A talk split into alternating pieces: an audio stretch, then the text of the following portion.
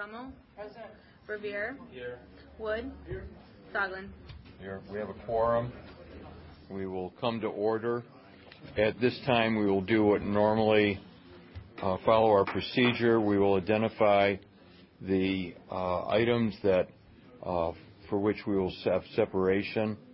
And with that, we'll note immediately what we'll have separation on nine and 10, uh, as well as items 18, 19, and 20, which are going to be recommended as part of the closed session.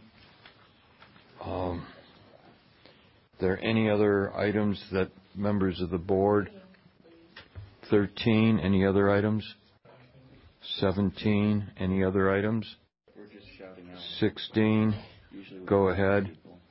Any other items? Well, it just started all of a sudden. Could uh, you review your list, Mayor? Yeah. Nine, 10. To take them in order. Nine, 10, 13, 16, 17, 18, 19, and 20. Any other items? Yes, Mayor, I have questions on item 15, please. 15. Any other items? Okay. At this point, then, we'll take a consent motion to act on items one through eight, 11, 12, and 14 as recommended. Alderman Verveer, to suspend the rules. So moved. Is there a second? Second. Motion is second on suspension. All those in favor, aye. Aye. Opposed, no. Motion carries. On uh, on uh, nine and 10, Alderman Verveer. Shall we uh, adopt the balance? Oh, wait. We got to adopt the motion to adopt, please, now. I move to adopt agenda items one through eight, 11, 12, and 14. Is there a second? Second. Discussion, separation. Seeing none on items one through eight, 11, 12, and 14, uh, acted upon as recommended for adoption of these reports. All those in favor, aye. Opposed, no. Motion carries. These items have been dispensed with. Now, moving on with the agenda. First, can we have a motion to place nine and 10 on the table? So- or Filed. At the request of the city attorney's office, I move to place agenda items nine and 10 on file. Is there a second? Second. Thank you. Is there discussion? Seeing none, all those in favor, aye. Aye. Opposed, no. Motion carries. Uh, we have an early request to uh, address the uh, board on item 17. Is there any objection? We'll take the early registration at this time. Mitchell Bray on 17, neither opposing or adopt, supporting. Wishing to speak. Great. Thank you for hearing me, um, and for hearing me early. Um, I read over this resolution and the MOU that it um, lays out as well, and I just noticed a few things that I wanted to make sure and bring to your attention uh, that were a little concerning to me. Um, generally, I do think that uh, the city getting involved in this project is great, and that site, putting a parking ramp next to uh, what used to be a coal plant makes sense in terms of using that space, Um, since we wouldn't want you know, like a community garden or something like that in a place that's filled with arsenic and and you know, old remnants of coal. Um, I you know, I drove by this, and I did this site. You probably do every day. Took a look at it, and you just kind of see rolls of cable. Um, but who knows what's been there after years and years of burning coal at this site. And um, the couple of things that I want to point out, there's a new whereas, the second before the therefore be it resolved, um, talking about MGE recognizing the importance of municipal uses, um, which doesn't seem to be necessary to me. Um, this is you know, an action by the Common Council. I'm not sure why we're stating what MGE's position is in that spot. More importantly, the MOU that it instructs puts some limits on what the city can do in the Capital East District, saying that the city should go to MGE before any other municipal projects in the area. You know, this is a democracy. You're our representatives. Madison Gas and Electric is a company. um, that's most beholden to its shareholders. So let's not put that company's um, interest above the city's. Um, also, um, this would give MGE the right to add uh, PV solar and um, electric vehicle charging stations to the ramp, which I think is a great addition. Um, but I do worry, what if MGE doesn't do it? So I would suggest that either the city look at doing that themselves or maybe um, place a limitation on that. So within the next three years, MGE would have the option to do, those things. That way, if they just sit on it, like like GM used to sit on patents for electric vehicles, you know, when you have a monopoly, um, you act a little differently. So maybe make it an option instead of a right, or put some sort of a timeline on it. And um, and then there's the um, soil. So this resolution indemnifies MG&E from anything that is found.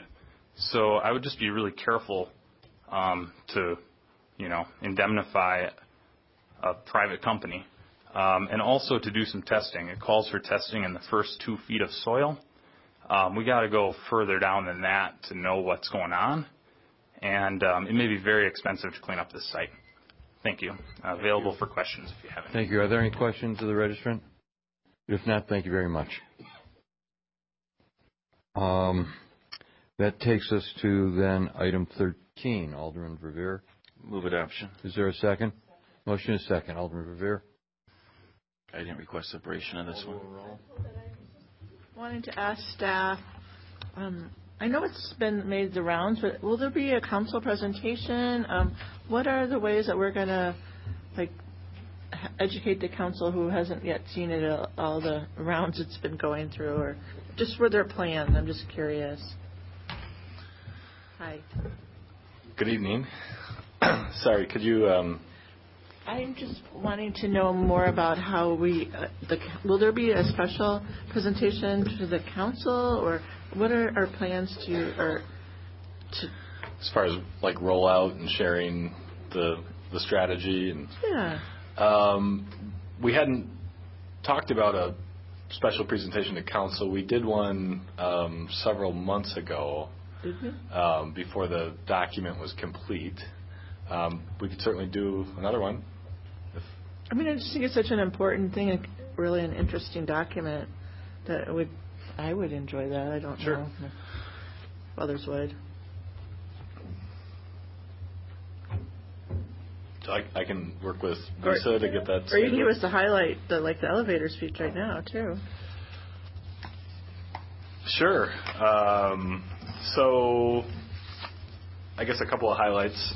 So, as I think most of you know, we've been working on this strategy for quite some time. Um, it started back in 2014, and we did this very deep uh, dive analysis of data. Um, so we looked at, um, you know, a wide range of different economic trends in the city, um, tried to discern some, you know, emerging things that maybe we weren't aware of. Um, and, you know, from that, I think, you know, I think the, I think the prime takeaway from the data is really just that the city's changing. Um, you know, we're becoming younger, much more diverse. Um, virtually all the job growth in the city is in the private sector. Um, you know, I think we used to be a city of, uh, you know, kind of known as a mid-sized college and government town, and we're more and more becoming really a innovation hub um, with, um, you know, entrepreneurs and small businesses driving our job growth. Uh, and, you know, and this is well documented in many other reports as well, like Race to Equity. Um, but, you know, we have a deep challenge in the city of economic disparities. So, you know, I think those two things, um, again, a lot of detail in the, in the data analysis, but those two findings really drove a lot of the, the strategies and, and projects that emerged. Um, just in terms of the background and outreach, we did um, a couple of really uh, well-attended events at Monona Terrace, got a lot of input. We did some community meetings um, around the city. Um, we, as is included as an appendix, we uh, asked a few community members to provide advisory papers. Um, so we did a lot of public outreach. So that was kind of the second input into the process. And then um, the Economic Development Committee spent a lot of time with this and did a lot of work really fine-tuning, um, you know, we started with something like, I think, 10 really broad goals and something like 50 projects, and we sifted and winnowed down to what's in the strategy, which is um, you know, five pretty broad strategies and then one, um, what we call a priority one project for each one. Um, so, you know, I think for the foreseeable future, we're really viewing those priority one projects as the focus of implementation. Uh, that's you know that's kind of the genesis of it. Um, I can certainly speak to each of the strategies and projects if you'd like. I don't know how much detail you want. One kind of follow-up question would be, so the capacity of your um, agency within economic development to kind of, I mean, there's a lot of big ideas here. And so like I, I get the priority one. I think the BAT, the business assistant team, is a really important step, and that could take up a lot of your time. I mean, I recall Matt many times before, he when he had a smaller staff, saying he spent like most of his day helping businesses get connected to what they needed to find out. So, just wondering if that's sort of still the condition you're facing and Yeah. You know, I think the capacity to implement is certainly a challenge. You know, even though we've you know, winnowed down to a pretty lean strategy, we're still um, you know, a relatively small division, and there's plenty of, you know, we're already doing a lot of work. So um, I think one of the challenges is how do we take on more.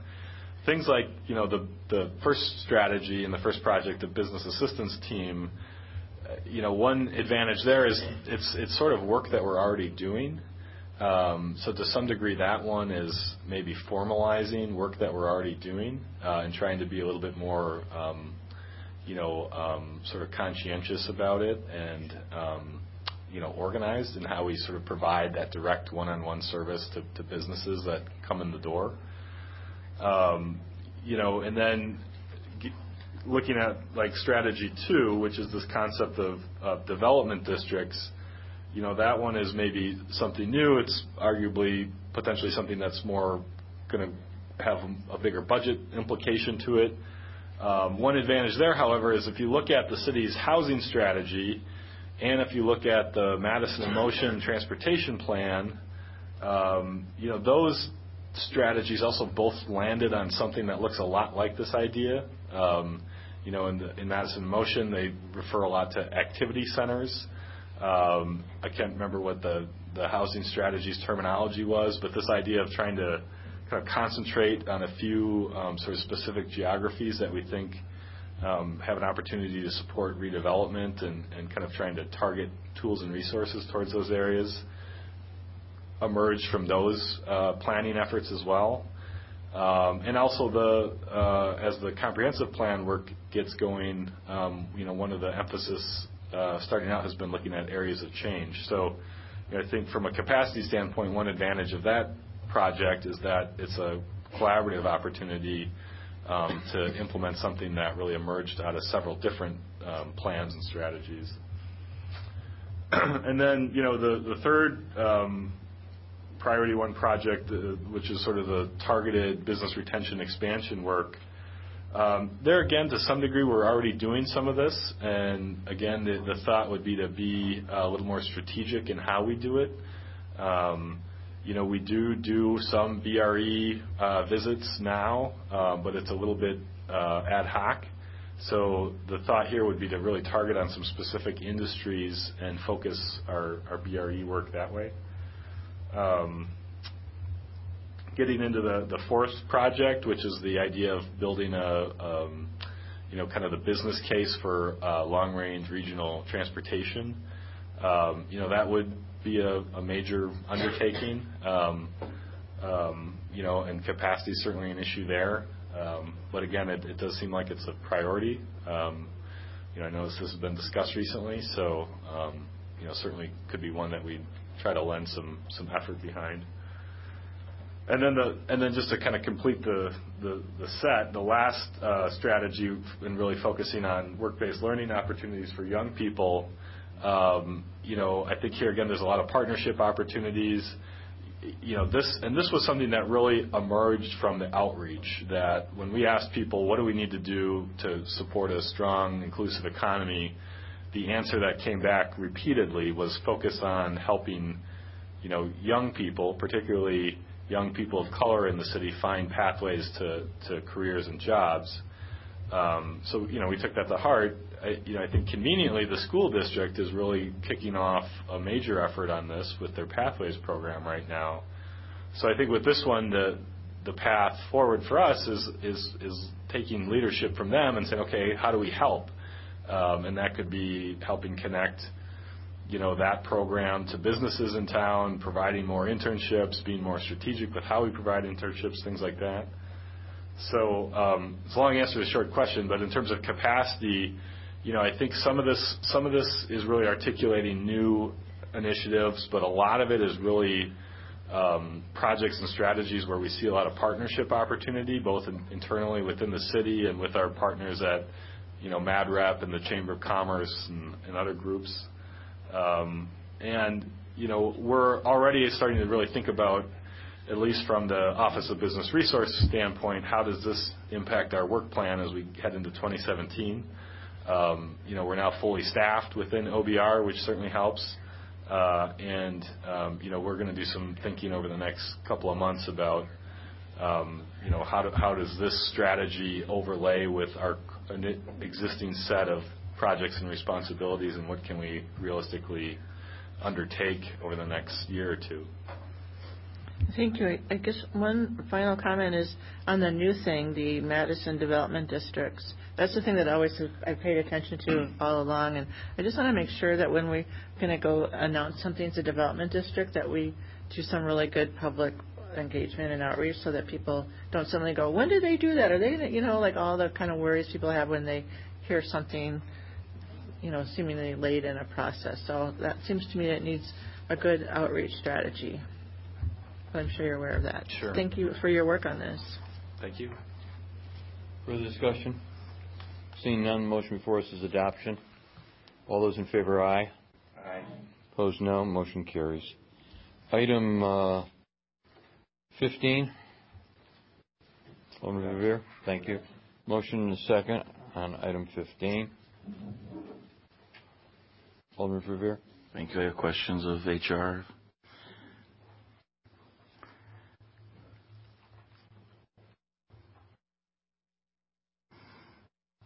Perhaps too, also, uh, the finance office, finance department as well. I'll start with uh, Greg and Harper. Thank you. Um, first, you probably are aware that there was an error in our packets and in Legistar that we had the Local 311. We have the correct one. Summary instead of MPPOA.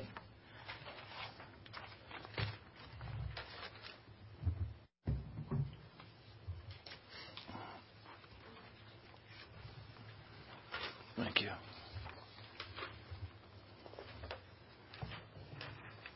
Once Distributed this to the board, I was hoping you could go through them since it's the first time we're seeing the discussion, um, since we didn't have this previously. And obviously, wages and health insurance are identical to the 311 agreement, so we've already covered that last year, and the council has, of course, adopted items related to wages and health insurance, but the rest of it is new to us. So if we could, at least just speaking for myself, it would be very helpful if you could go through the balance of your summary beyond the wages and health insurance since- Sure this is really a me too. I'm going to let Harper go through because this is the first contract he negotiated for the city. Sure. Congratulations. Sure. Thank you. Um, we got through it. So in regards to the limitation on comp overtime, uh, it's a benefit that uh, they wanted for their members to have in the later years of their service. Um, it moved from, with the 180 hours, uh, that was originally 150 hours. And for the 80 hours of accrued comp time, that was uh, originally 75 hours. I'll kind of walk through if you have any questions in regards to that. Um, it may be easier for you just to shoot those out, and I'll try to respond. Well, if I could just interject Ben Hartford so then. My questions will also be to our finance staff and how this comports with the fiscal note, because the fiscal note doesn't cover all of these provisions. Um, so I don't know what would be easiest, if you want to go through everything first or then have- If Laura- Dave and Laura go, you know, then say what the fiscal impact of each provision is for us And in terms of an estimate, whatever's easiest for all of you. So if you look at the fiscal note, the last paragraph deals with the compensatory overtime conversion. It's estimated that um, uh, the effect is going to be minimal, probably around $10,000 in additional costs. Uh, In terms of converting uh, overtime to comp time, it's really just a shift in in liability. We would pay it anyways, so. In terms of the- what, at what time we'd pay it? Right. Yeah. Thank you. What did you want to cover next? Why don't you just go through it in order then, please, Harper? In regards to item number four, the probationary officers, the shift differential during field training, that's um, really just bringing with the probationary officers, keeping them on pace with their peers while they're going through training. I'm not sure if there's a fiscal note that Schmiedicke or Laura wanted to touch on. For the special events team, um, they were having difficulty getting folks to sign up for some of those duties, so this is just a way for them to incentivize that.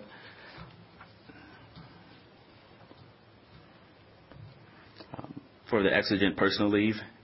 Um, it was important to the members. They previously had three days within a year that they can use. It wasn't being used all that much, but uh, they fought. They wanted to get an extra day, so that the three exigent personal leave days was uh, agreed to. We agreed to move that to four.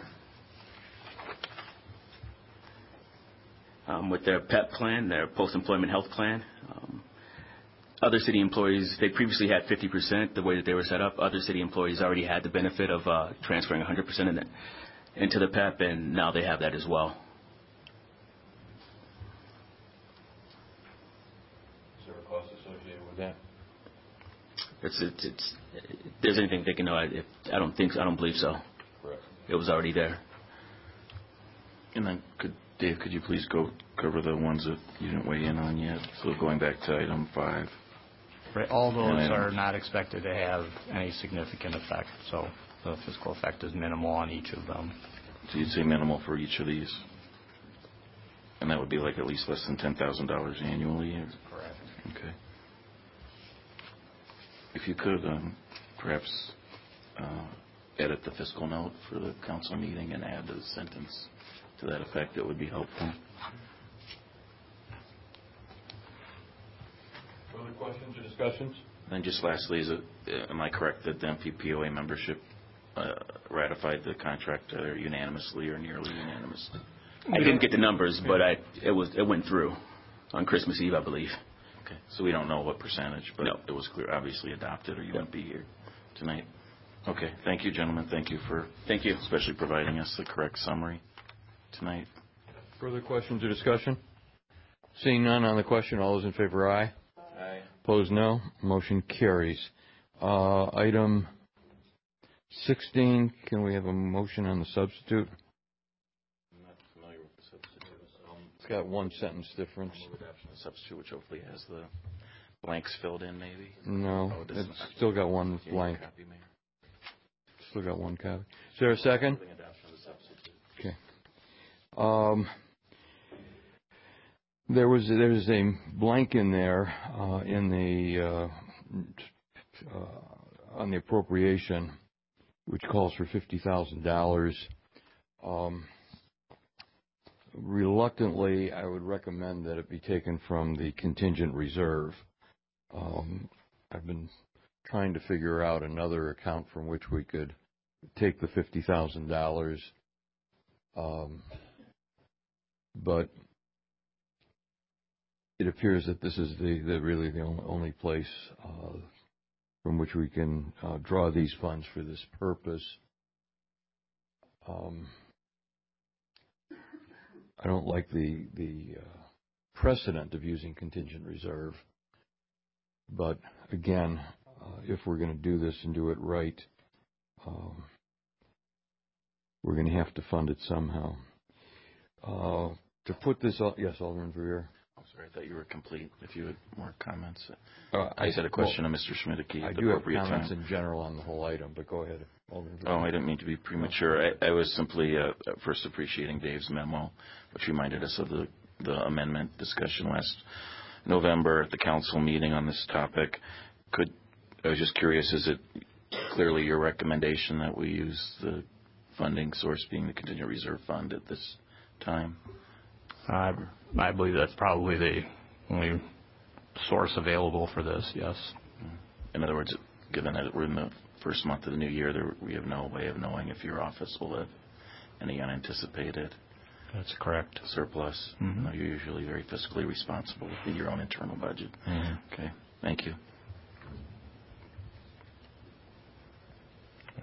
Just, to review this matter, this was recommended in the 2017 operating budget. This $50,000 appropriation was eliminated by a majority vote on the city council. And upon reflection, this is so critical that we get to it immediately. And the fact that we are going to, uh, either in real dollars or in performance, save much more than $50,000. Um, This is just a critical item that needs needs to be adopted. I- I've tried to think of of an analogy, and I came up with this, which is it's like driving an automobile on tires that are 30 years old that have 200,000 miles on them. We are going on with a antiquated existing program. It doesn't give us the performance. And financially, in terms of the future, by not making this change, we are risking better service, we are risking greater costs without going out and uh, recognizing the need to make changes in regards to these short-term and long-term disability programs. So what I would request first is that in the blank contingent reserve be placed, and then secondly, the adoption of the of the item. Further discussion.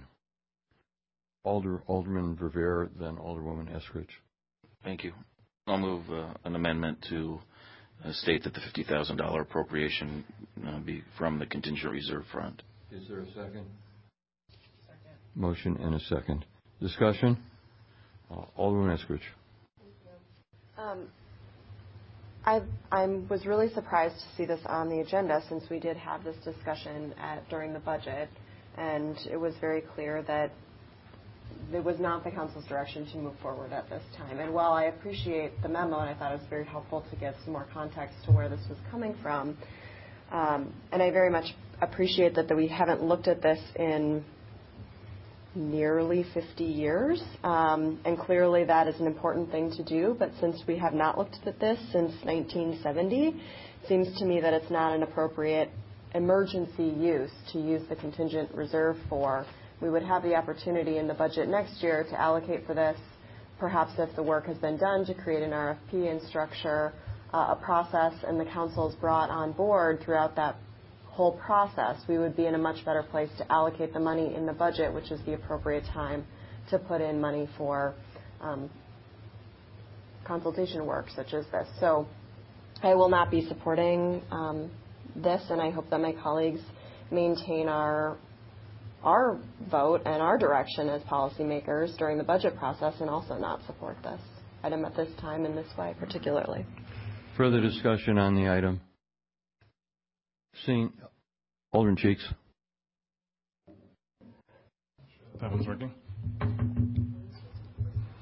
Uh, Mayor, uh, just for our benefit, you mentioned that you had uh, sort of struggled with other ways to fund this besides contingent reserve. I wonder if you could describe uh, some of the uh, things that sort of got taken off the table before this came to us. Well, the the problem is that we are so early into the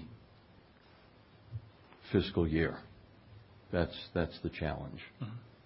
Um, I considered uh, the possibility of recommending taking as much as $30,000 out of my own budget and perhaps finding a couple of other major agencies and taking $10,000 from a couple of them uh, as as a mechanism. If we were later into the year, I could have more confidence in that recommendation.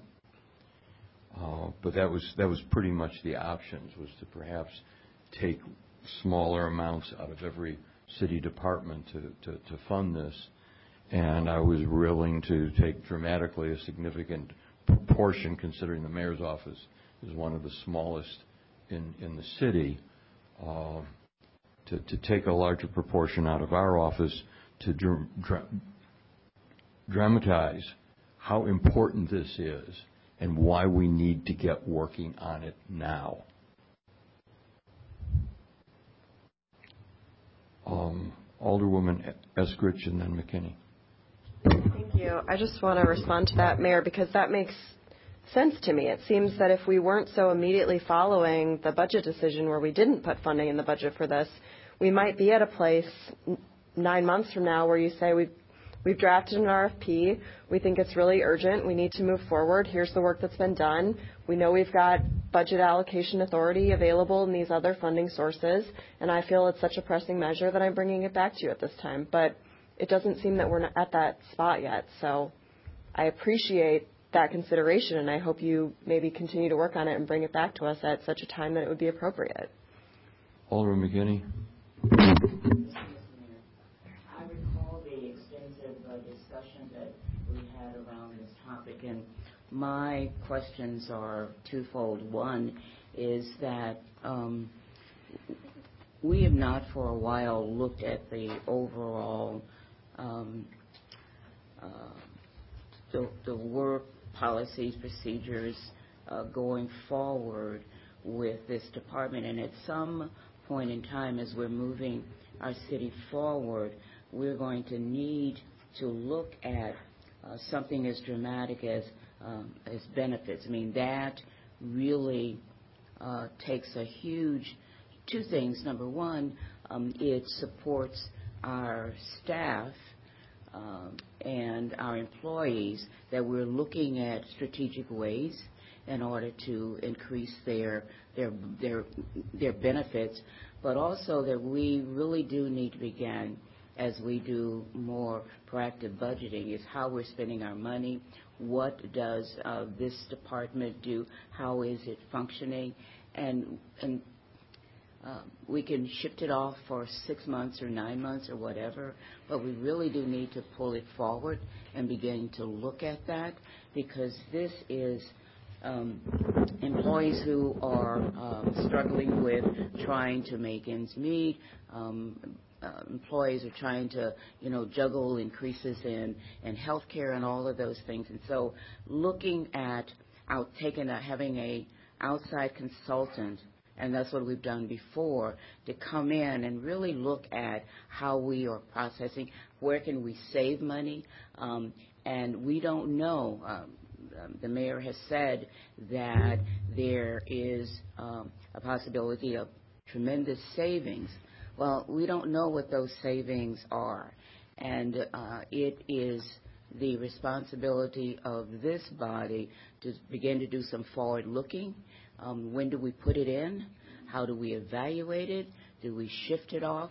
But actually to look at to see what the what the savings could possibly be. There was healthy discussion around this at our budget meeting, and it was taken out of the budget. I think I was one that supported it, but we really do need to look at, at it rather than passing it on.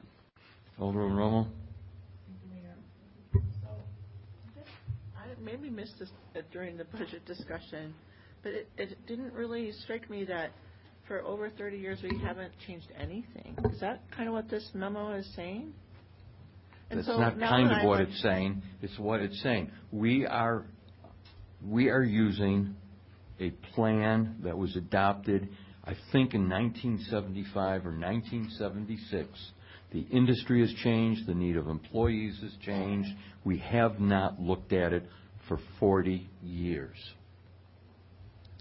And now that I'm, I'm a lucky member of the Wisconsin retirement system, every year we are presented with life insurance, all these, these, these products, I guess they call them. And so do we ever contact the employee trust fund to see the things they have? I mean, and if we did, who, what, would that be HR? How, who would have been tracking this?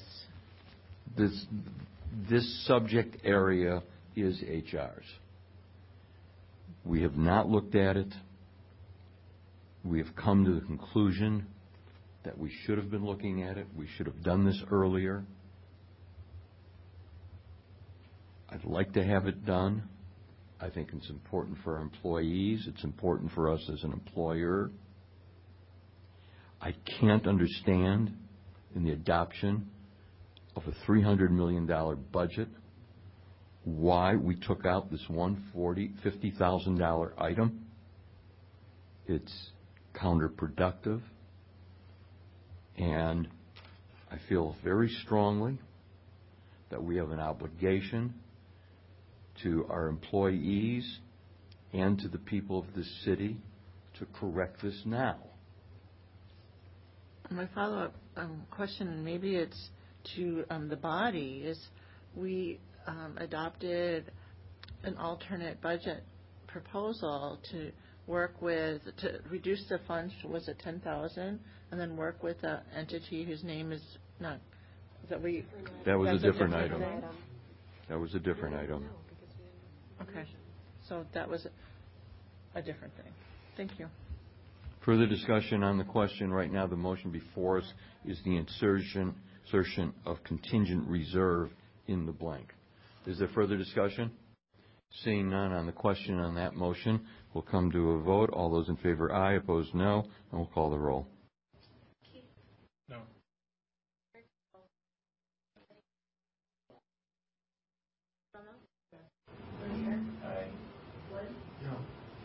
Chair votes aye. The motion to insert carries. Motion before us is item, uh, what number was this? 15, 16, as amended. Discussion on the question. All in Clear.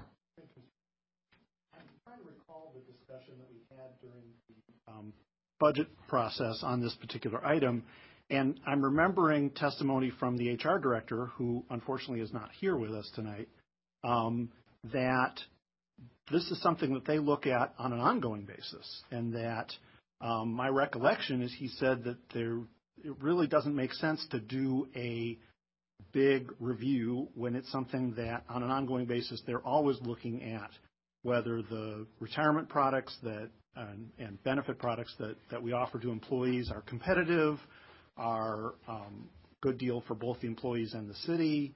Uh, am I remembering that correctly? Is there a I don't, I don't think so. My recollection is he said it was overdue. Now, that's, that's my recollection. We can go back and review it. I can remember, at least before that meeting, what happened administratively, which is I became aware of this. I went to the HR director. I said, why are we using an old product? Don't you think we need to update it? The answer was yes. What's the process? The process is this is a very specialized area. We need outside professional advice on the establishment of a plan. You can't cookie cutter something like this. It depends on the nature of your workforce. And that's how it was put into the 2017 operating budget until it was removed uh, by the city council. If I could just follow up on that, have employees uh, expressed concerns that, that they feel like the, the package that's offered is either not competitive or not meeting their needs? Questions have been asked by some as to why we have not.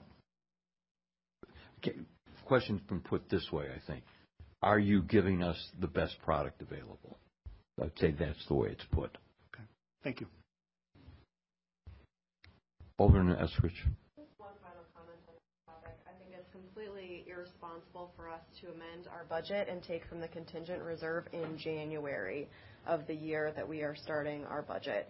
So I hope that just simply from a policy and process perspective and fiscal responsibility and management perspective, this is not an action that this board recommends because it's our job to ensure that we are being responsible and being accountable to our budget. And to do this is not being accountable to our budget that we passed just a couple months ago. I've tried to refrain from using words like that in, in hopes to get agreement to get this adopted. But since you chose, I am going to say unequivocally one of the most irresponsible, fiscally disastrous amendments or actions I have ever seen was taking this $50,000 item out of the 2017 budget. It was nothing short of stupid. It is an item that would have saved money. It is an item that would have given us greater responsibility to the people we serve, both in terms of the public and in terms of the employee, and to continue with a 40-year-old plan in an industry that has massively gone, undergone changes decade after decade since the mid-1970s. It's just beyond me, other than it was a cheap political stunt. Further discussion on the question. Alderman McKinney. Let me just take a deep breath. The reason that I take a deep breath is that um, I am absolutely um, aware that we need to be fiscally uh, accountable. That is our responsibility. That is absolutely our responsibility. I also believe that as a city, it Um, should not be the responsibility of employees to come and say, "Have you looked at my employment package lately?" I think that it is our responsibility to do that. And in doing that, we can we put a lot of different things in our budget, some of them that could have been pushed out, some of them Uh, we move forward. But the one thing that we really do need to begin to look at is the health responsibility of the employees that serve the city. If we are working in uh, corporate America, we have budget packets, and they are always looked at it and enhanced. When we're looking at city staff, it seems to be that we can be okay with a 40-year-old um, um, um, benefits packet. I can't understand how that could be. So I don't know where I'm not laying responsibility, but it doesn't appear that we've been fiscally responsible if we are still in the year 2017, and the employees of the city are under a benefits package that is 40 years old. That is beyond. That I can't even conceive of that. And so we can use our um our wordsmithing and throwing back and forth um, these kinds of of uncomfortable interactions. But the bottom line is is that we have a benefits package that has not been evaluated in 40 years, and we need to look at that and decide what we're going to do about it. And I don't know how the 50. My question that I remember asking is, how did we arrive at the $50,000? Is that going to be sufficient? I certainly don't want to say, yes, we voted for $50,000, and all of a sudden it is more than that. So that's a question that I had in my mind, and I asked when we went through the budget process is, how did that $50,000 amount, how do we get to that? And uh, what are we expecting to benefit from spending that dollar amount? 50,000 was determined by the HR director. I don't know if that was reviewed by your office. It was as the amount it would cost uh, for this particular type of study. So they looked at what it would cost within the industry. So it's believed to be an accurate number. Motion before us is adoption as amended. Alderman Cheeks. Is the HR director available to, to be here? I, I'm- he's not here. I don't know if he's off today or not. So th- there's a fair, uh, fair amount of discussion uh, and, you know, attempts to recall the advice of the city staff. Um, This body is looked to as advisory um, to the rest of the council. I think decisions that we make here carry obviously a tremendous amount of weight by the time it comes to the council. This body has a, um, I think, very healthy habit of seeking advice from city staff, and I think it's we're, we're ill served at this particular moment as we have some references to things that may that we each independently recall having been advised uh, by city staff, and so and uh, I've already spoken, so I can't make this motion, but I would request um, that we make a motion to postpone this to the next meeting uh, so that we can have the the full uh, advice from city staff. Further discussion on the matter. Motion is uh, for adoption. Alderwoman Eskrich. Move referral to the next Board of Estimates meeting and ask for the HR director to be present and have a draft of the RFP. Pardon? Or future meetings.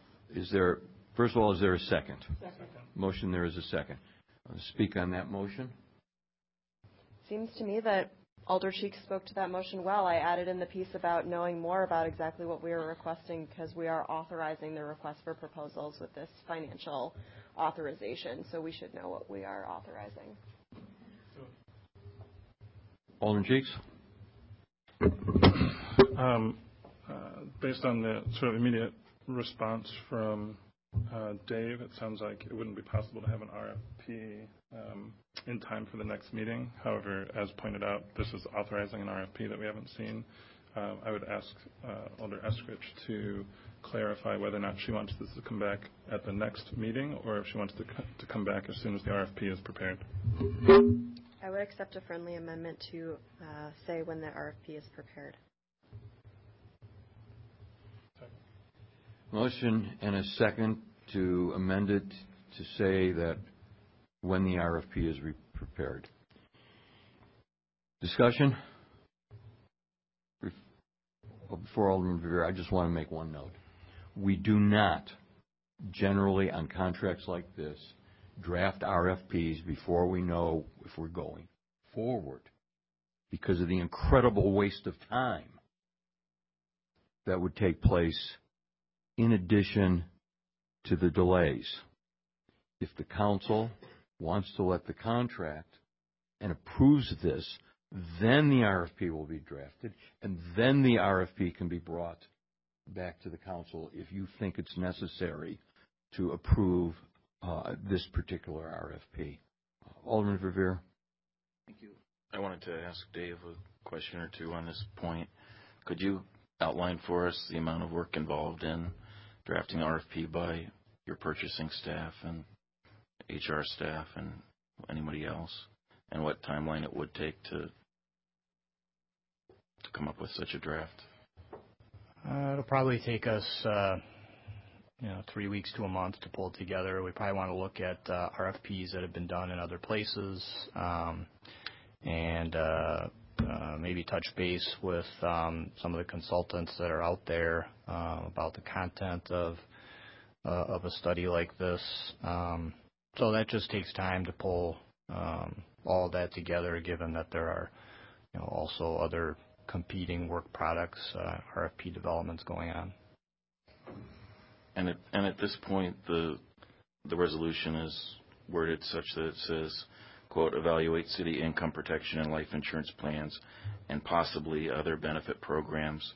And the memo from yourself and the HR director uh, states that the um, Deferred Compensation Committee, the Section 457 committee, is also seeking perhaps a similar evaluation. Do you, is it your information as of now that $50,000 might perhaps cover I think that's a deferred good, comp as well, or no?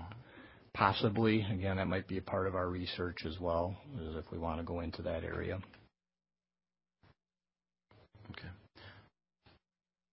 Let me just say that I don't know if I have any further questions, but let me just say, state the obvious, and that this is a 15-vote item at the council, whether it be the contingent reserve fund or be amending uh, the budget by taking money from finance, HR, what have you, however we would fund this.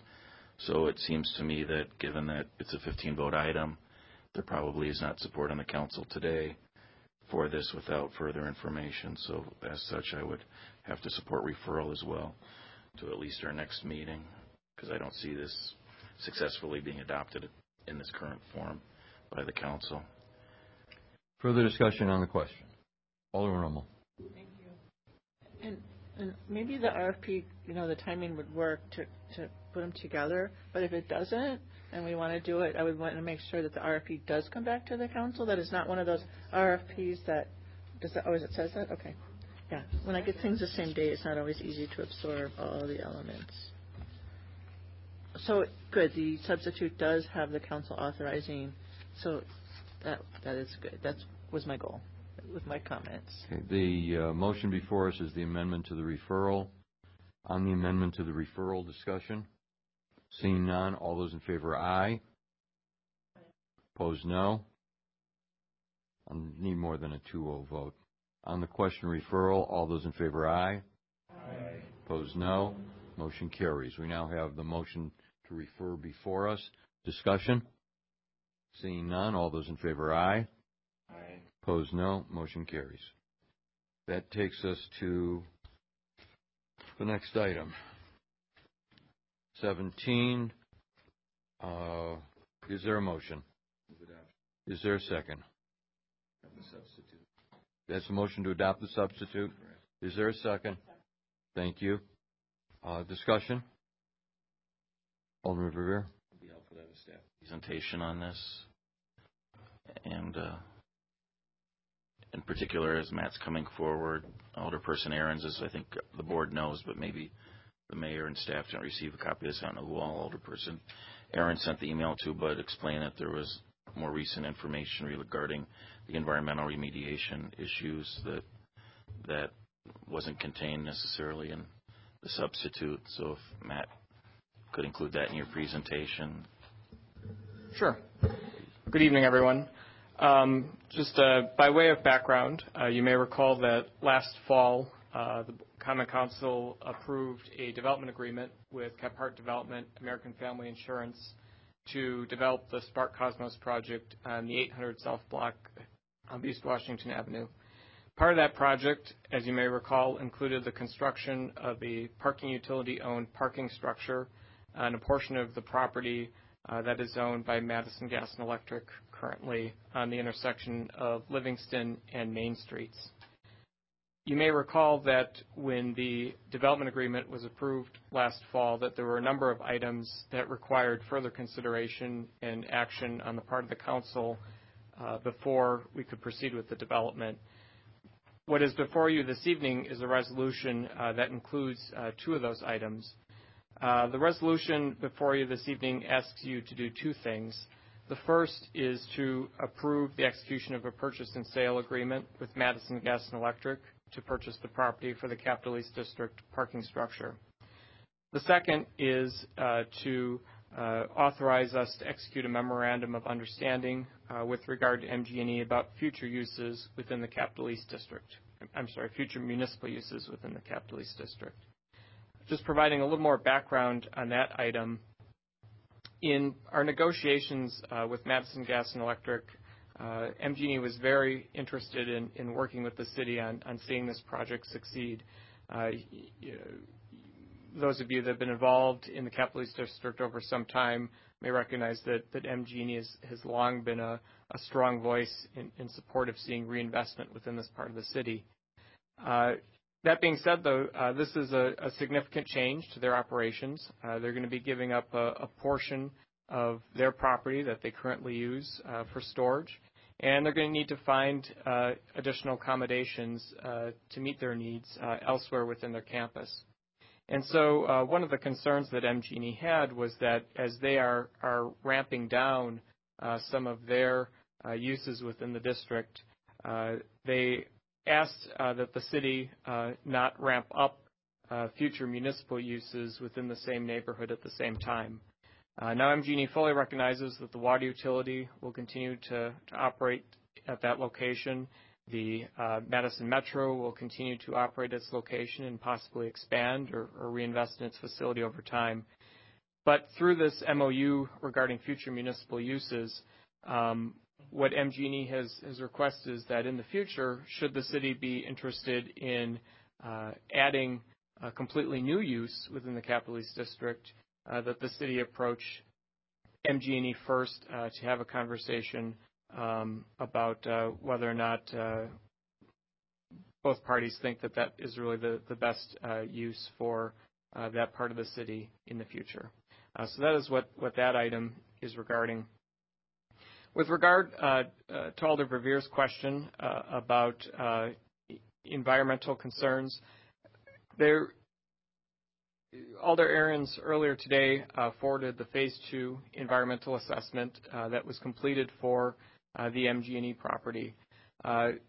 This has not changed. This is the assessment that we received earlier last year, and actually that I forwarded to the council last fall in concert with Uh, the discussions about the development agreement.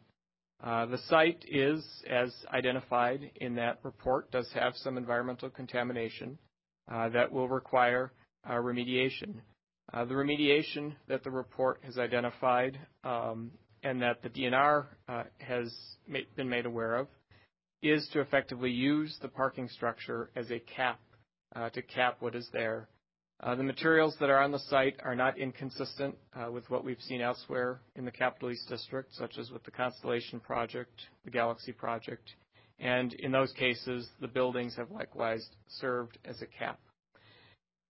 For the soil uh, that will have to be excavated from the site for some of the foundation work, that soil will require landfilling, but it can be landfilled at one of our local landfills. Uh, it does not require sort of special uh, uh, care. And that has been incorporated into the estimates of of cost for construction of this structure. We, through review of the phase two environmental assessment, city engineering determined that some additional testing was desired, especially in the zero to two-foot layer of soil with regard to PCBs. Uh, although what is currently found on the site uh, can be landfilled at a local landfill, if PCBs are discovered, uh, they would need to be landfilled in a specialized landfill outside of the state of Wisconsin, which would increase cost. PCB testing was done below two feet as part of some of the other testing that was done for this phase two that we already have. But um, testing was not done in that near surface level. Uh, City engineering recommended, and you'll see within this purchase and sale agreement, an agreement to allow us to do some additional testing for PCBs. In addition, the DNR uh, is going to require, um, and uh, we've been in conversations with MGE and the DNR, some additional groundwater testing.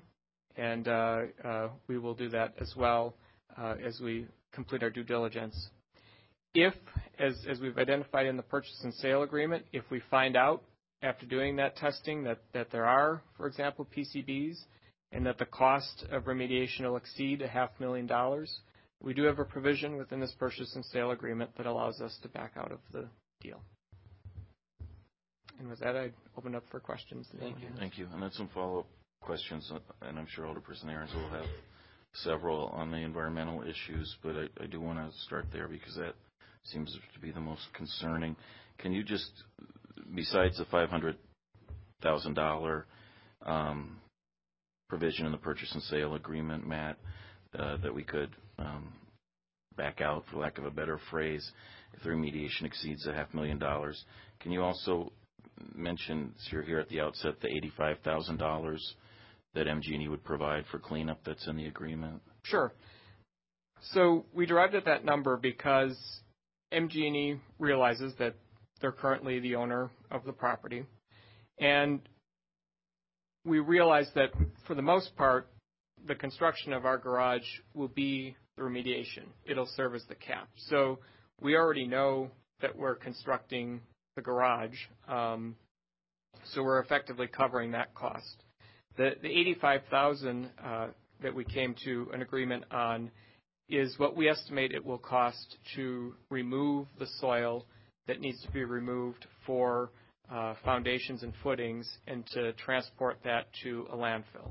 So effectively, MG&E agreed that yes, the city is going to assume some cost to truck some of this uh, soil uh, to a landfill. Uh, so we will contribute the $85,000 to pay uh, for those expenses. What's the timeline of the additional testing at the surface to two feet level and then that additional groundwater testing, all of which you say engineering is recommending? Yes. Um, we have now a consultant under contract. Uh, they've worked on a uh, action plan uh, per uh, the language in the LOI. We are sharing that with MG&E, and uh, ideally in February they'll be underway doing that testing. And then how long will their work take? Um, if they begin next month? If memory serves, I think in total probably four to six weeks. Um, it'll take you know a week or two to mobilize the firm, a week to do the actual soil samples, and then uh, a few weeks to, to get the results tested. And I appreciate your explanation earlier about um, the initial DNR um, opinion in terms of capping and so forth. Uh, and I understand that that was the reason why we did not foresee um, applying for any sort of federal funding to help us with the costs here. Approximately, what would the what's the threshold of expense where it's worthwhile asking for assistance with environmental remediation? Um, I, I don't know that there's a specific threshold. Uh, I know that, for example, with the um, 800 North Block, uh, where Galaxy is currently located, they had a significant plume of petroleum that had to be excavated and, and removed. So uh, there were greater costs in, in that instance, uh, which uh, so we applied to the EPA and received some EPA funding. I think another consideration, though, is is one of timing. Um, that to apply for some of these federal programs, you have to actually have title to the property. That worked well in the case of the 800 North Block because we had it under our ownership and we had time to apply and, and, and, and remediate the site. In this case, I think it's not only an issue of the cost and, and not being a significant cost, but also the added timing that to apply for a federal program uh, would, would bring onto the project. About how long was that? Would that be? Um, I mean, it, it's definitely a few months. I'm, I'm not sure. In this case, I'm really not sure what we would be able to apply to the EPA for. Again, given that there isn't significant contamination that needs to be removed off-site. And then uh, I'll just I'll yield in a moment. I just wanted to. You already tried to address some of the concerns raised by Mitch Bray in his earlier testimony. Can you speak to um, his assertion that MG&E, in essence, has a veto right for any other future city uses on this land, and then additionally, the the kind of exclusivity that, that's in the agreement relating to the EV charging stations? Uh, sure. Uh, with regard to uh, future municipal uses, um, our MOU uh, indicates that we need to approach MG&E and have a conversation if we are uh, going to be considering inserting a new municipal use within um, the Capital East District. And and from that perspective, you know, they they would have uh, some say in in that regard. That being said, there are some important exceptions within that MOU. First and foremost, it recognizes that we will continue to have Metro, we will continue to have the water utility. We may have uh, a public market at some point in the future. It recognizes, and, the MOU does not impact any of our, street infrastructure, so our sewer mains, water mains, uh, you know, telecommunications. And also, uh, there's a, clause uh, within the MOU that if, the city identifies that in the interest of, health, safety, and general welfare, that a certain item is needed, that effectively that would overrule the MOU. Uh, so it is not a it is not a sort of set in stone where MG&E can say yes or no. It's, it's really the thought behind it is that they would like to have a conversation with us. Uh, but ultimately, if, if for health, safety, and welfare of the public, uh, the city needed to do something within the district, uh, we have the right to, to waive the MOU language. Thank you. And then the charging stations? Sure. Uh, so yes, uh, we've through our negotiations with MG&E, uh, they were very interested in in having solar um, and and charging stations uh, within the structure. Uh, in terms of of whether or not, um, I, I, think the question that was raised earlier was what happens if they don't install them or don't install them a timeline. in a timeline. Just looking at the language, um, it basically looks like they return the they retain the right to install those systems. So I suspect uh, at a future date, if if they were not installing them, you know, we would be able to go back and, and basically ask the question, uh, if if you're not going to install them, can the city go ahead and install them? In other words, it doesn't look like it gives them exclusive right. It just says that it, they retain the right to do so. In our negotiations, I take it we didn't really press the point of the timeline for those items? No. And, and again, these were items that they wanted to make sure to include. So, um, you know, they seem to have indicated that there's a desire to, to complete these. A strong items. interest on their part to do mm-hmm. this. And again, the testimony indicated that they, Mitch was concerned that we were able to do it on our own and contract with someone else if it's not done in a sufficient timeline. Um, I, I think that's something. Have that flexibility. I think that's something we should consider as we're drafting the final PSA language. Admittedly, I'm, I'm not an attorney, but in reviewing the language that's in the resolution, it, it doesn't look like um, it gives them exclusivity. Okay. Thank you very much. Appreciate it. Further discussion on the matter? Alderman Ahrens. Thank you. Uh, before we get into the environmental issues, uh, on this uh, issue where um, I think it's uh, paragraph seven on um, restriction of municipal uses. What do you think they have in mind? I think their concern is basically this. So right now, they've owned this property for many decades. It's centrally located, so it's it's a great location for them. Uh, they're able to store a lot of materials there uh, with, and, and, and it's been how they've, they've completed their operations for a long time. And so I think their concern is that, you know, they're, they're, you know, partnering with us to, to, to help make uh, this, this project happen and, and they'll be, uh, you know, having to shift some of their operations elsewhere to make that happen. I think what they wouldn't want to see is if we, um, I don't know, if, if we decided to develop a new economic development office. How about somewhere. affordable housing? It's non-taxable. I, I don't think affordable housing would be considered a. It says the city will take action that will continue to encourage private taxable development within the Cap East district. Most affordable housing is taxable. But if, if, if it's a nonprofit that is um, sponsoring it, we invest in it. It's nonprofit, may not be taxable. That's within the Capital East District. Do they get to veto it?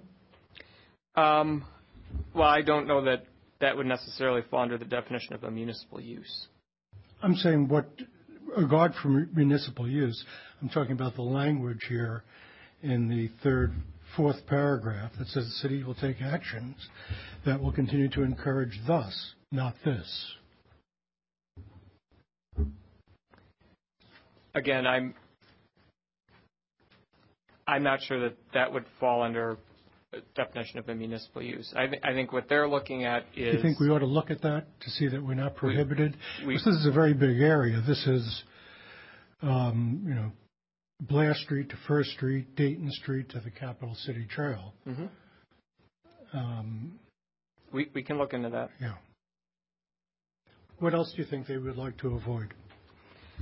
Again, I think what they would like to avoid is that if the city needed new office space for city purposes, that we would construct a new city building for a brand-new use that's not in the district today, I think would be of a concern. Can we put a jail in there? Can the county put a jail in there? Well, this only applies to the city. Yes. But mm-hmm. if the city wanted to put a jail, yes, that that would be one of those uses that would be a concern. Yeah. Or if the city participated in the funding of a jail, if the county ran, would that be? Yes. Those are the type of uses that would cause concern. Um. When was this resolution developed? What do you think? So the resolution before you, the language uh, within the resolution is the language that was negotiated with MG&E in the form of a letter of intent. Yes. And that happened over the course of last year and was finalized uh, in the fall. And then that language has formed uh, the narrative language within this resolution. So it was developed after you received the first ESA-2? Yes. And uh, was the ESA-2, was it the same True North? Did they do the ESA-2?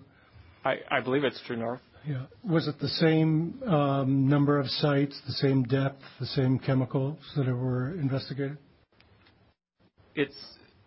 That's the only environmental study, phase two, that's been done.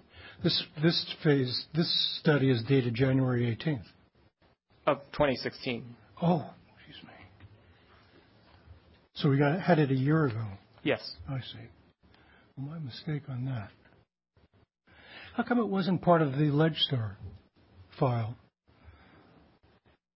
I I, I don't have a specific reason why it wasn't put in Legistar. We can certainly add it to Legistar. Oh, okay. Um, and the ESA-1 also? Yes, we can add that. Okay. Um, so this was written after we got this uh, study that um, describes benzene, arsenic, uh, numerous VOCs as all being above uh, threshold levels. Yes. How did you come up with the cost of $500,000 as being sort of a threshold? Well, again, we we asked ourselves, what is really the cost for the city to remediate the site to a condition that the DNR will accept? And again, that had two elements, uh, capping the site, and then for that soil that needed to be removed to help facilitate the structure, uh, paying to have it hauled off site. And we identified that, or estimated the cost uh, to haul the soil off site would be about $85,000. And we, for lack of a better term, sort of estimated that the value of effectively the floor of the garage would be a half million dollars. Obviously, that's a very round number, such that what we effectively were asking ourselves is, right now we know that the garage will be the cap and we'll have to take some soil mm-hmm. off site. So what's the dollar value that if we go above that, it's because there's significant other costs that have now been identified. What, What's the depth of the garage, the anticipated depth? The garage uh, will be completely above ground. Right. Uh, but there will be. Foundation, I should say. We don't know for sure yet. Uh, we have Graef, our engineering firm, now under contract, and they're doing initial design. A lot depends on whether or not they can do spread footings or if they're going to have to drill borings to do greater foundation piles. We just don't know yet for sure. Which do you prefer?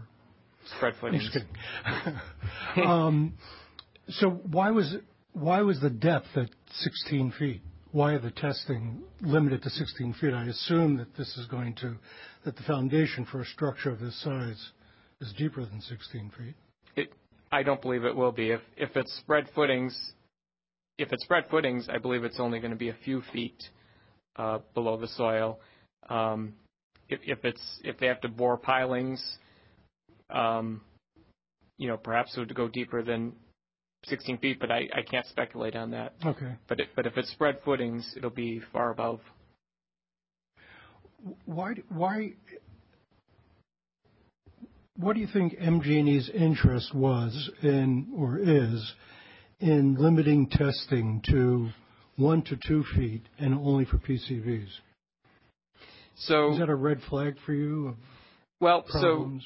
so again, they they've done sampling through the phase 2 uh, Mhm. throughout the property, and they tested for PCBs, but below the two foot level. Mhm. And so, when our engineering staff uh, raised the red flag, that the concern that they had was that what would likely cause the presence of PCBs on the site is that even though transformers now no Mhm. longer use PCBs, they previously did. Yes. And so the concern uh, that city engineering had was that a likely source of PCB contamination would have been when someone was working on a transformer, if some of uh, the oils that are in that transformer leaked onto the ground, um, that that would have caused some contamination. Again, that's likely going to be in that the first couple feet Right. of soil. Doesn't, it doesn't tend to sink. So, so that was that was the area where city engineering felt that the phase two was lacking, and that we needed to do some additional due diligence. Do you think, or does, uh, and I guess it would be good to get a discussion with city engineering on this, and that they're, in a way, the closest thing we have to uh, environmental consultant, maybe people from uh, public health. I mean, you, you mentioned a number of times of getting DNR approval. Mhm. And my reading of the DNR and in terms of groundwater particularly is that they are a very, very unreliable source of environmental protection or satisfaction. Uh, they've been sued repeatedly by the EPA for their failure to protect our groundwater. Um, and I don't see why we would rely on certification from that kind of agency as a protection for the people of the city of Madison.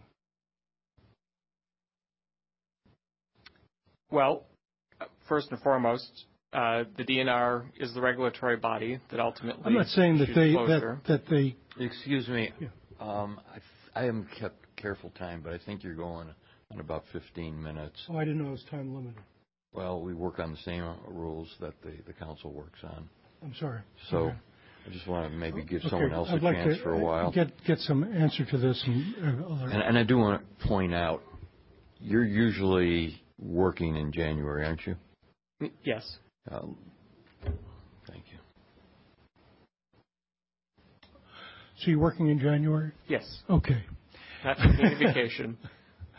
Um, so yes, I understand that we have to get a check off from the DNR, Mhm. but is there consideration that we might want to go beyond um, uh, their certification and look for uh, a uh, more effective standard and more effective uh, regulation of and effects that the DNR may discount, but we believe is uh, essential. Well, I mean, I, I'll preface my statement by noting I'm, I'm not an engineer, Yeah. um, but they did through the phase two. Uh, they did do testing uh, that went down. Um, you, you know, to your point, you know, 16 feet. Uh, although you know there were, uh, they identified uh, matter that was above the threshold level. There was nothing that caused significant concern. In other words, compared to the 800 North block, where they actually had to physically go in and remove large sections of soil because it was too saturated. It was at, at too high of a level that you could just cap. Um, we also have, uh, we will be, through our consultant, uh, doing uh, a couple of groundwater wells at the DNR's request to do some additional tests to verify uh, that there is nothing in the groundwater that would exceed um, threshold standards. So, so there has been due diligence done uh, with regard to the site. And are those wells done on a continuing basis? Um, Monitoring wells? I don't believe forever. I believe they'll request two, a series of two different tests. Yeah. So you test, wait a while, test again.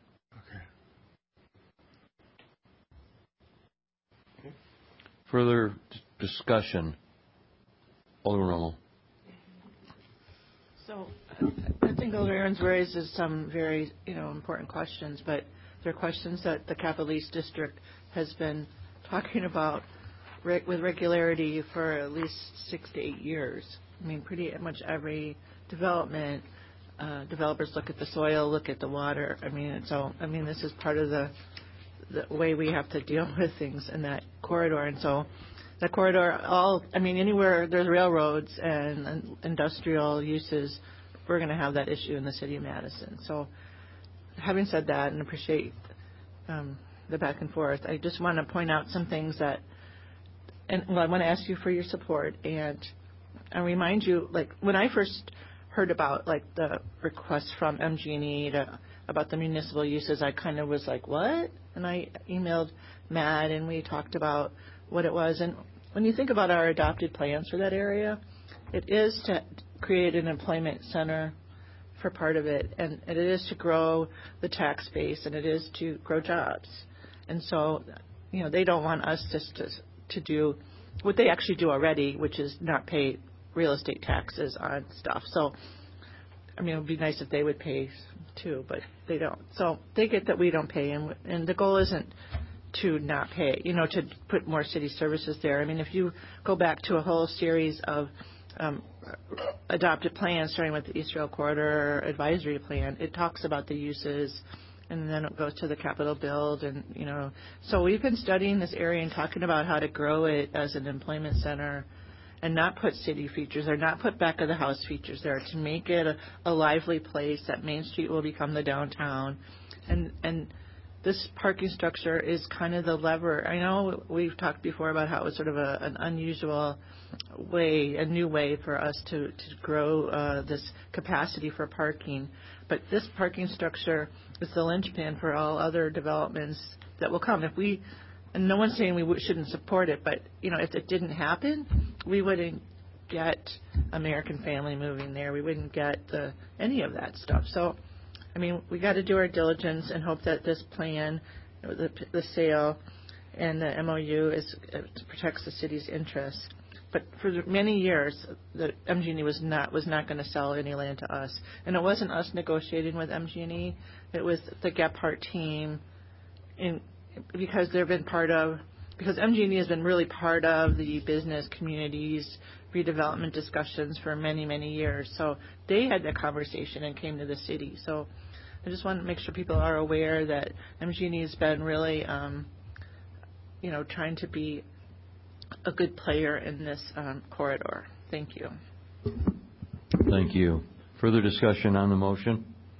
Seeing none, we'll come to a vote. Alderman Ahrens? Yeah, I'd like to respond. I understand the um, difference uh, or the difficulties of uh, environmental remediation and development in the uh, Isthmus corridor, but I think that working on a electrical transmission site for this utility is substantially different. That it may involve um, many more risks and ongoing risks because the water table is up to six feet here than we have at most other sites. And I think that, uh, I mean, if there is uh, going to be continued uh, further testing prior to um, concluding the agreement, I understand the agreement be concluded as late as June 30th, right? Yes.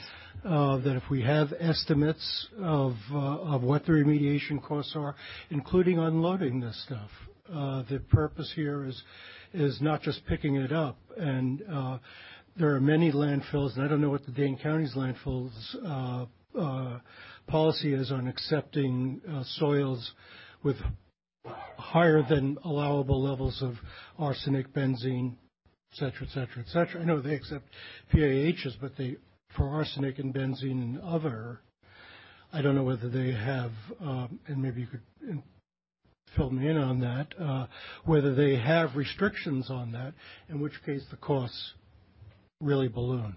Um, certainly, if we're taking it out of state or anything like that.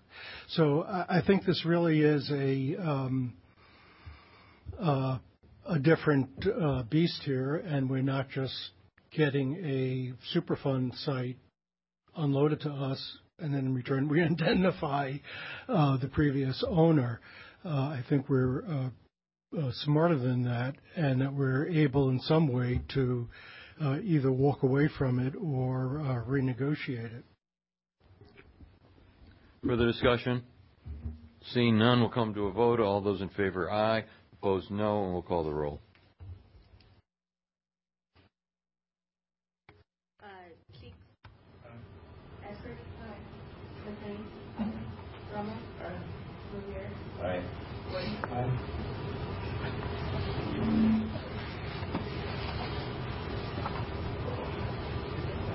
Six ayes, none opposed, motion carries.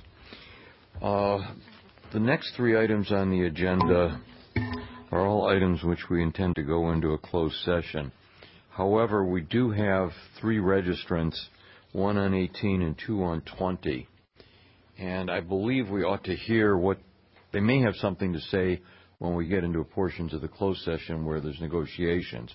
But if they do have anything which they wish to address uh, the board, I prefer we start out in open session so that the, the public is well aware and has the opportunity to, to hear any uh, presentations. So if there's no objection, what I'd like to do is start with the registration on 18, then go to the two registrations on 20, and then we'll make a decision about going into a closed session. So our registration on 18 is from Rich Arneson supporting on the um, Stone uh, Stonehouse development. Yeah, I said just to answer questions, but I would like to say a few words with your permission. Please. Hi, uh, Rich Arneson from Stonehouse Developments. Uh, we, uh, a developer, we've been doing projects in Madison for some time. This might be our probably eighth or ninth affordable housing project in Madison if we are successful. So it's on Fair Oaks Avenue, and we recently received Plan Commission approval. We also received funds from the City of Madison's Affordable Housing Initiative in the, uh, for the amount of about a million three hundred fifty thousand. And these funds are crucial for the uh, success of this project, as are the, TIF funds. Um, and just uh, quickly, the project involves 80 total units. 68 of them are affordable for families uh, and individuals at 60% or less of county median income. 17 of the 68 affordable units are supportive housing units. Eight of those are targeted towards families. I'm sorry, nine of those are targeted. No, eight eight are targeted for families uh, that are at risk of being homeless, and they're three-bedroom units. And we've uh, teamed up with the Road Home uh, to provide services for those units. The other units are targeted to uh, to veterans.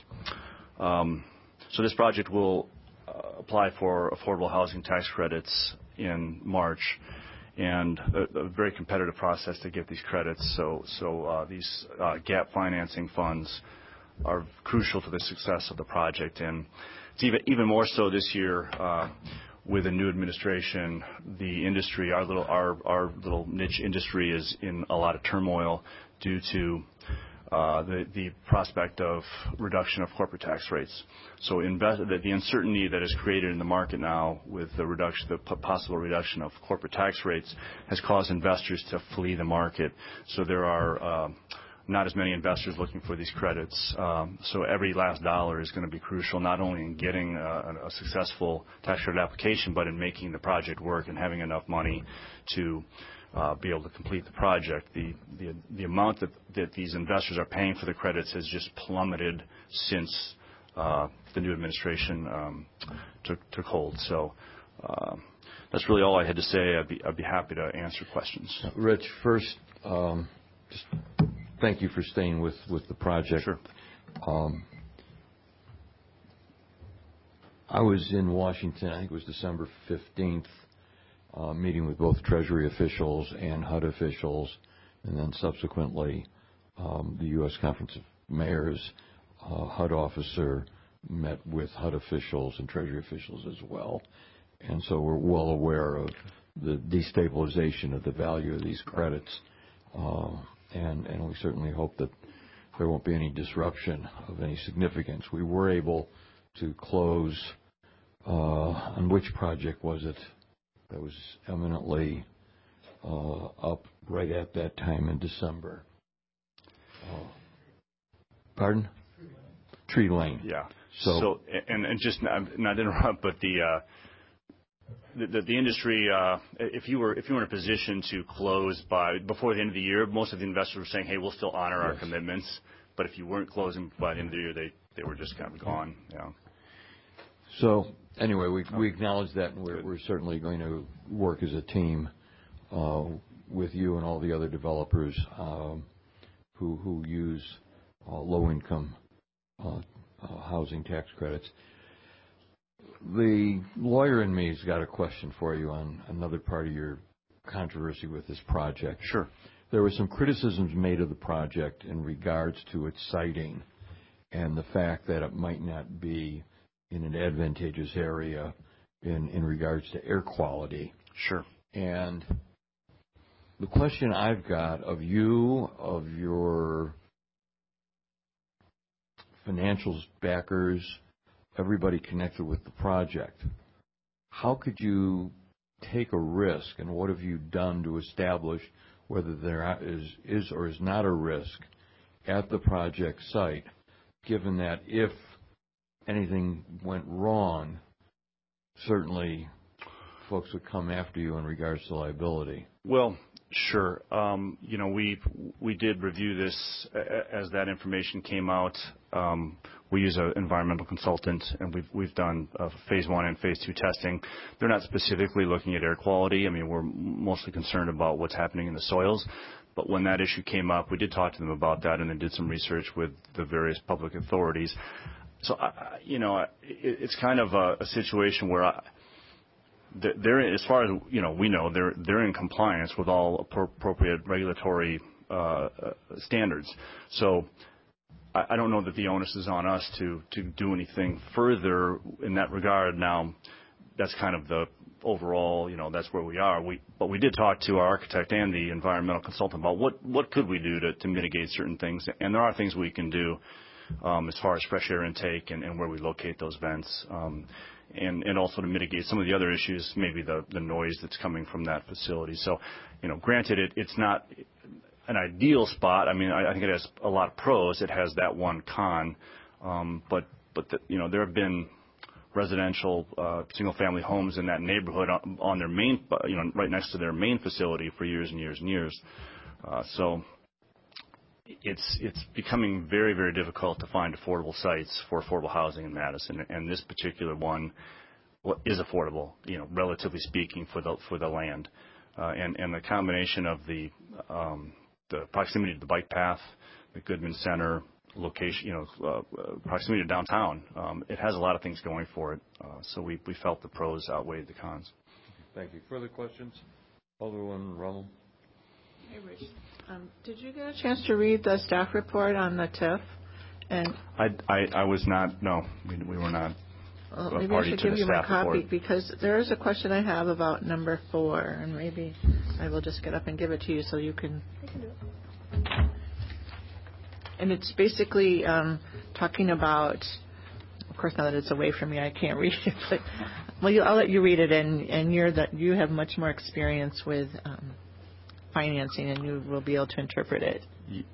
Sure. Um, yeah, I I just I discussed this with city staff this afternoon. Um, this was the first I have heard about that, and it's just a mistake. Explain what that is. Sure. Okay. Um, it has to do with uh, uh, an assumption that our bank loan, our proposed uh, first mortgage, was lower than it than it could be than it than it should be or could be, and that the debt coverage ratio was 1.53, much higher than standard.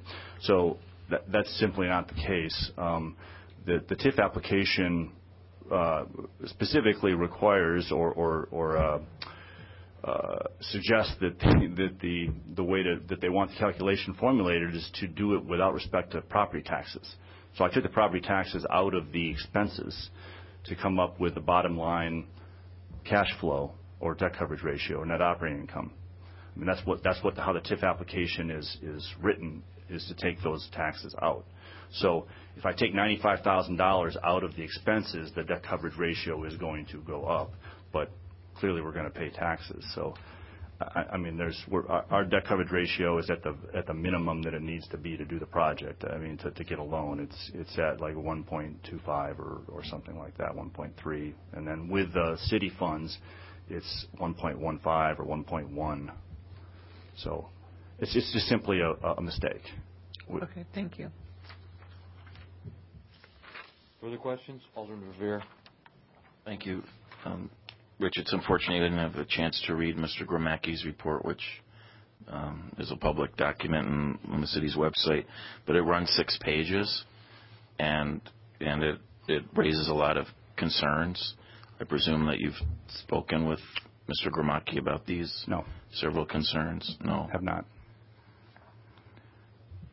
Well, But without going through all of them, I'll just mention two off the top, and you can maybe respond. But but Joe obviously is going to be giving us a um, you know his report verbally um, uh, tonight, as well as answering our questions. States that he's requested additional information from you, and you've been unresponsive in terms of the additional information. And then then the other concern that I mean there were several here, but the other one that I'd ask you about is he states that there's inconsistency with your application for the affordable housing funds through um, the community development division, and and so your applications between the two different planning department divisions are inconsistent. Yeah, it would have been really helpful to see that report. Right, I agree, and I I had with him. that you had seen it before. There- you- the- If there are inconsistencies, they're very minor, and I think the one uh, uh, that that may be specifically referred to is the fact that the TIF application, I've taken out the real estate taxes.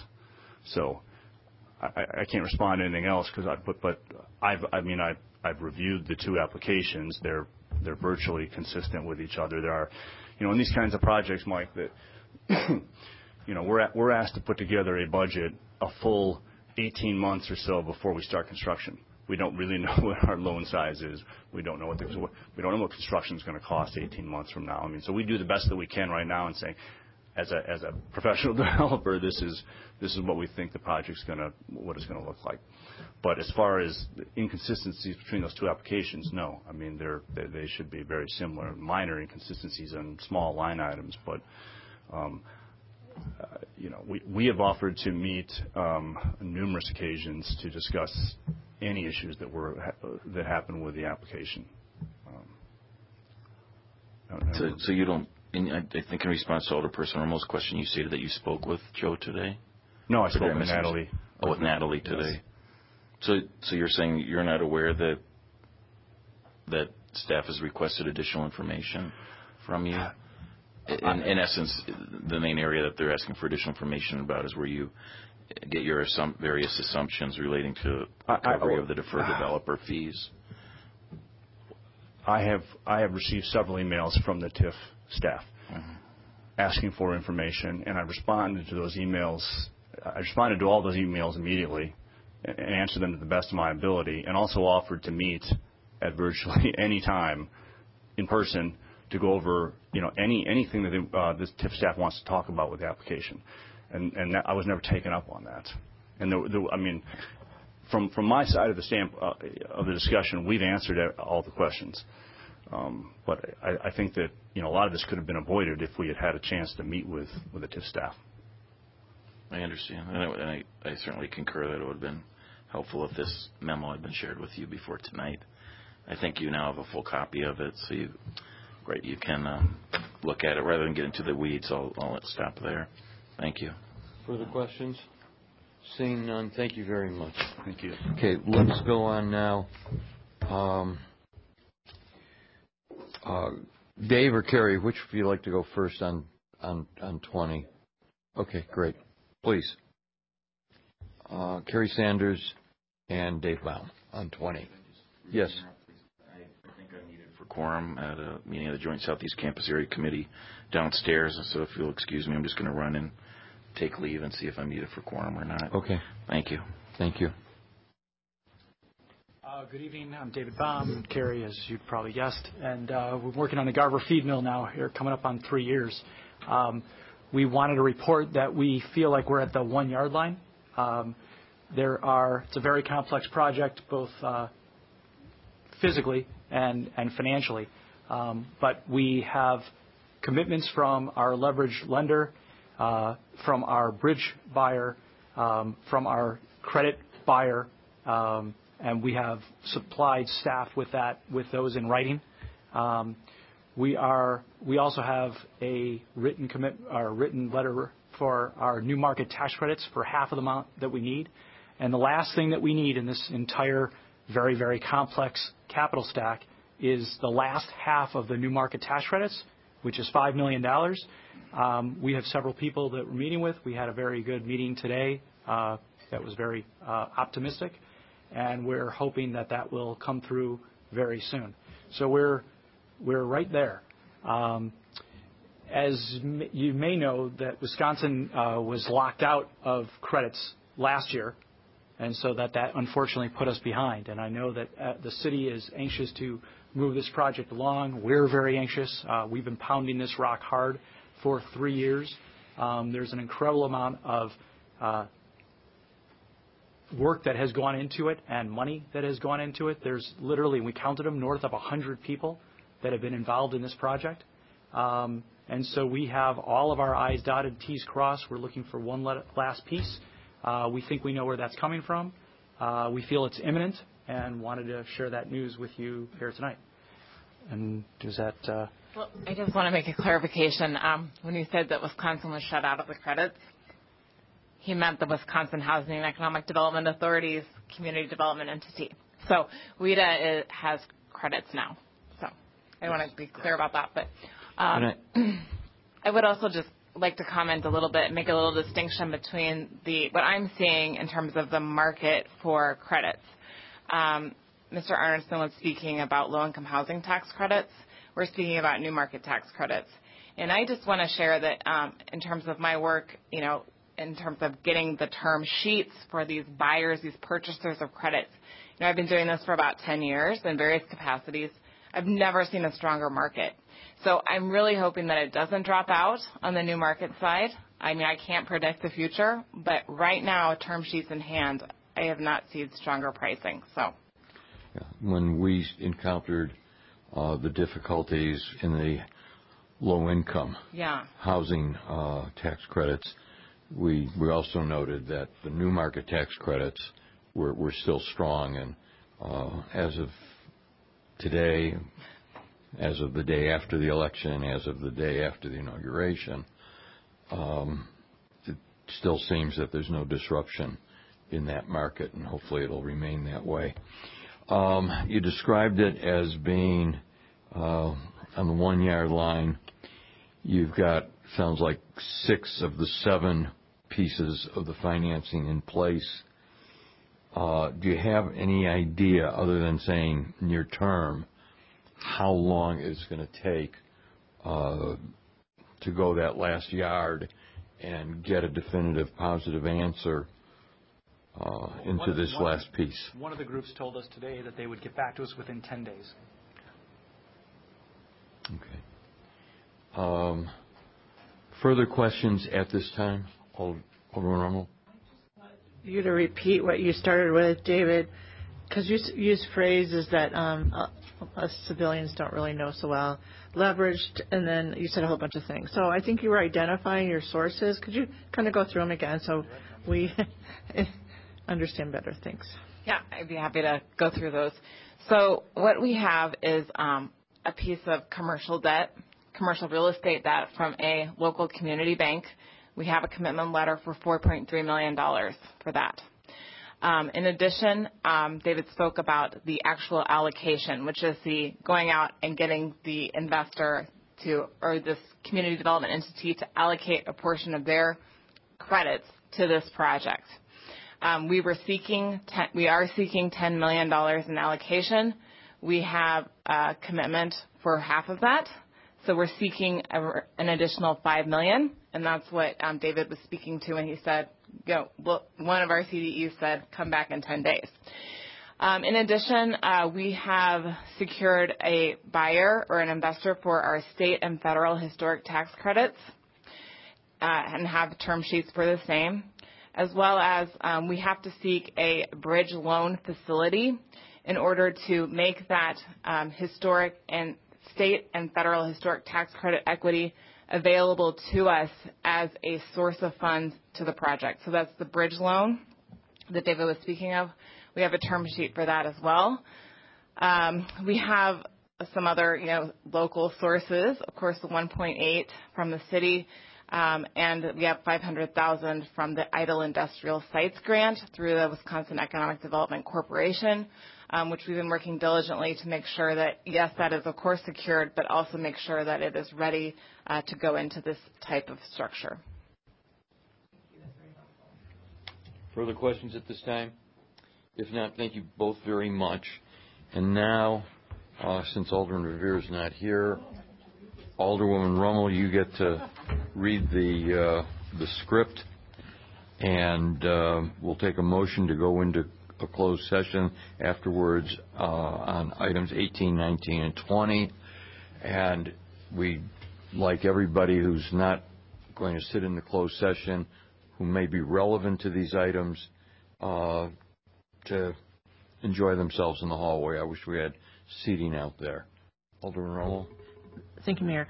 When the Board of Estimates considers the following items, it may go into closed session pursuant to Sections 19.85 parens 1 parens E and 19.85 parens 1 parens G Wisconsin statutes, which read as follows.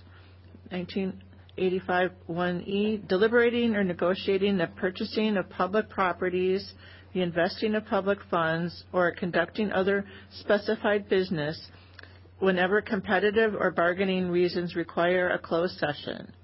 19.85 parens 1 parens G, conferring with legal counsel for the governmental body who is rendering oral or written advice concerning strategy to be adopted by the body with respect to litigation in which it is or likely to become involved. If the Board of Estimates does convene in closed session as described above, upon completion of the closed session, notice is hereby given that it may reconvene in open session to consider the following items with, without waiting 12 hours pursuant to Wisconsin Statute Section 19.85, Friends 2. Thank you. Go into closed session. On 18, 19, and 20? And on 18, 19, and 20. Is there a second? Second. Takes a roll call vote. All those in favor, aye. Opposed, no. We'll call the roll. Aye.